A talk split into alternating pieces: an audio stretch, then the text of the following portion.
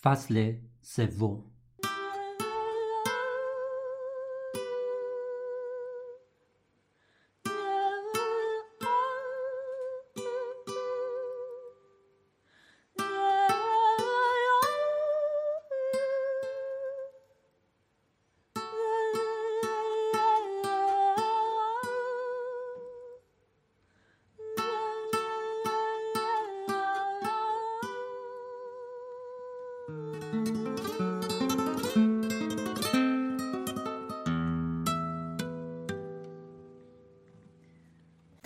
تمرکز بیشتر گزارش هایی که درست بعد از مرگ پدرم در روزنامه ها و شبکه های تلویزیونی منتشر شدن بر اوایل تا اواسط دهه 90 بود. دورانی که جنون خودخواندهش بیشترین نمود را داشت.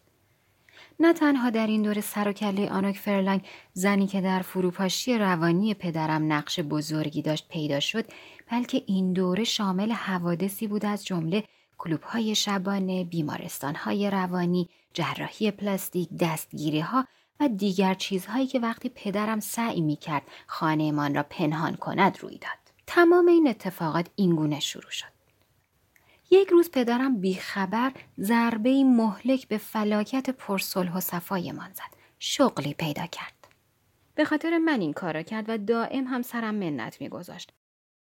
اگه فقط خودم بودم سازمان تأمین اجتماعی رو تا جایی که می‌تونستم میدوشیدم ولی پولی که میدن برای دو نفر کافی نیست تو منو مجبور کردی وارد نیروی کارشم جسپر هیچ وقت نمیبخشمت باز هم این ادی بود که برایش کار پیدا کرد.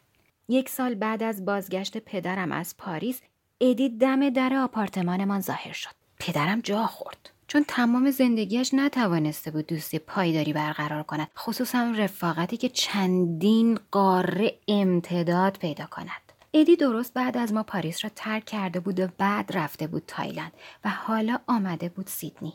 حالا دوباره بعد از یازده سال برای پدرم کار پیدا کرده بود. خبر نداشتم شوخی جدید این دو آدم تیروتار باز هم مثل قبل خطرناک است یا نه. راستش خیلی هم برایم مهم نبود. دوازده سالم بود و برای اولین بار در زندگیم پدرم خانه نبود. سنگینی حضورش ناگهان از روی زندگیم برداشته شده بود و راحت می توانستم کورنفلکسم را بخورم. بدون اینکه بارها و بارها بشنوم چرا انسان بدترین بلایی است که بر سر انسانیت آمده. بابا تمام وقت کار می‌کرد. ولی ساعت طولانی دوریش نبود که باعث می شد احساس تنهایی کنم. همیشه یه خدا تنها بودم. یک چیزی این وسط میلنگید. البته اصلا غیر طبیعی نیست پدرها دائم کار کنند چون بیکن به خانه می آورند و این هم حقیقتی انکار ناپذیر است که بیکن در اداره ها و معادن زغال سنگ و خانه های در حال ساخت پنهان شده. ولی در خانه ما محل نگهداری بیکن یک راز بود. هر روز به این ماجرا فکر می کردم بیکن ما کدام گوریست ذهنم مشغول شده بود چون دوستانم در خانه زندگی می کردند و ما در آپارتمان.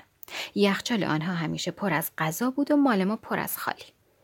پدرم هر روز صبح تا شب کار می کرد حتی در تعطیلات. ولی عملا به همان اندازه دوران بیکاریش پول داشتیم. یک سنت اضافه ندیدم. یک روز ازش پرسیدم پولا کجا میره؟ کدوم پول؟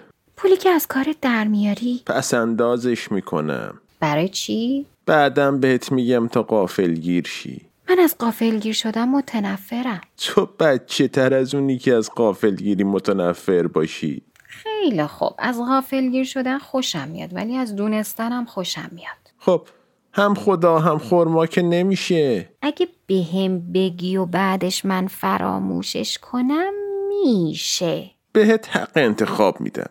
یا می‌تونی حق قافلگیری رو داشته باشی یا اینکه می‌تونم بهت بگم برای چی پول پس انداز می‌کنم خودت بگو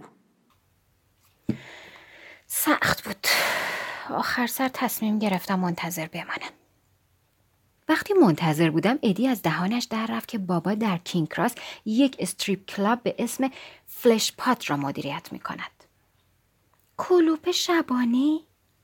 بابای من؟ چطور چنین چیزی ممکن است؟ بعد مدیر؟ بابای من؟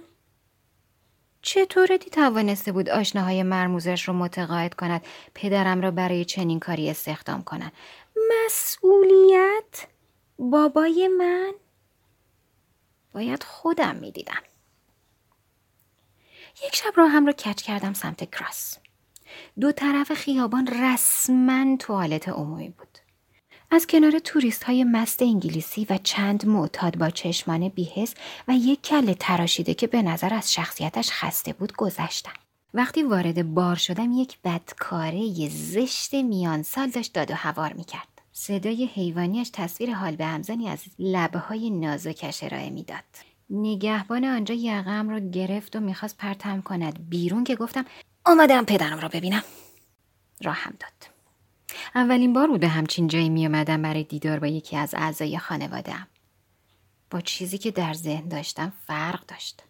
زنها زیر نورهای موضعی و موزیک تکرار شونده با بیمیلی و نفرت خودشان را در برابر دیدگان بیعلاقه مردان ساکت کت و شلوار پوش تکان می‌دادند. مطمئنا از دیدن آن همه بدنهای لاغر انعطاف پذیر در یک جا شگفت زده شدم. ولی آنقدرها هم که فکرش را می‌کردم تحریک نشدم. در دنیای واقعی زنی تقریبا برهنه که از یک میله آویزان شده آنقدرها هم که فکر می‌کنید سکسی نیست.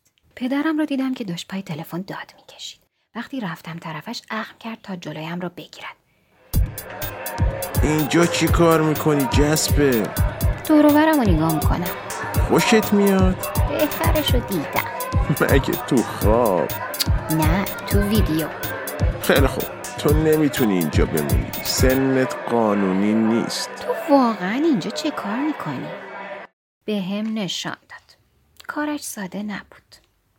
کارش اداره بار بود ولی با آن همه زن لختی که آنجا تلمبار بودن باید بار را مثل یک بار عادی اداره می‌کرد. زنها را هم او انتخاب می‌کرد می آمدن نمایش می‌دادن و او باید انتخابشان می‌کرد چقدر هم که در مورد رقص اطلاعاتش همین طور درباره زنها چطور می توانست شب و روز این موجودات سکسی منعطف را که خم می شدند و به وضوح پستی بلندی های بدنشان را به نمایش می گذاشتند تحمل کند؟ نیروی حیات مثل یک سیب زمینی داغ است. درست است که افکار ناپاک ممکن است باعث شود بعد از مرگ تا ابد در آتش جهنم بسوزی. ولی چیزی که آدم را در همین دنیا سرخ و برشته می کند عمل کردن به همان افکار ناپاک است. البته من همه چیز را نمی‌دانم. شاید به فانتزی های آنچنانیش پروبال می‌داد. شاید ترتیب همه رقاصه ها را داده بود. نمی‌توانم تصویرش کنم ولی آخر کدام پسری می‌تواند؟ پس با کار در این لانه گناه خرج خانوادش یعنی من را در می آورد و پسنداز می کرد. ولی برای چه؟ برای اینکه کنجکاویم را بتاراند دست بردی به حساب بانکیش زد و برایم یک هدیه کوچک خرید. چهار تا ماهی خیکی در یک آکواریوم کثیف. عین ماهی قرمز بودم فقط سیاه. فقط هم سه روز زنده ماندن. ظاهرا به خاطر بیش از حد غذا خوردن تلف شدن.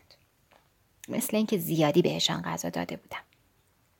ظاهرا ماهی ها شکموهای وحشتناکی هستند و هیچ کنترلی بر خودشان ندارند و از پولک های قهوه‌ای رنگ بیزرری که روی جعبهشان خیلی خلاقانه نوشته غذای ماهی آنقدر می‌خورند که بترکند. بابا در سوگواری برای ماهی ها شرکت نکرد. سرش گرم استریپرهایش بود. به عنوان مردی که بخش اعظم زندگی کاریش را صرف کار نکردن کرده بود واقعا داشت از جان و دل مایه میگذشت. کاشف عمل اومد که باید یک سال صبر کنم تا بالاخره بفهمم برای چه پس انداز می‌کند. بعضی وقتها کنجکاوی دیوانه هم می‌کرد ولی من از آن دست آدم هایی هستم که اگر چیزی ارزش انتظار داشته باشد می‌توانم بی اندازه صبوری پیشه کنم. ولی کاری که کرد ارزش انتظار نداشت. واقعا نداشت.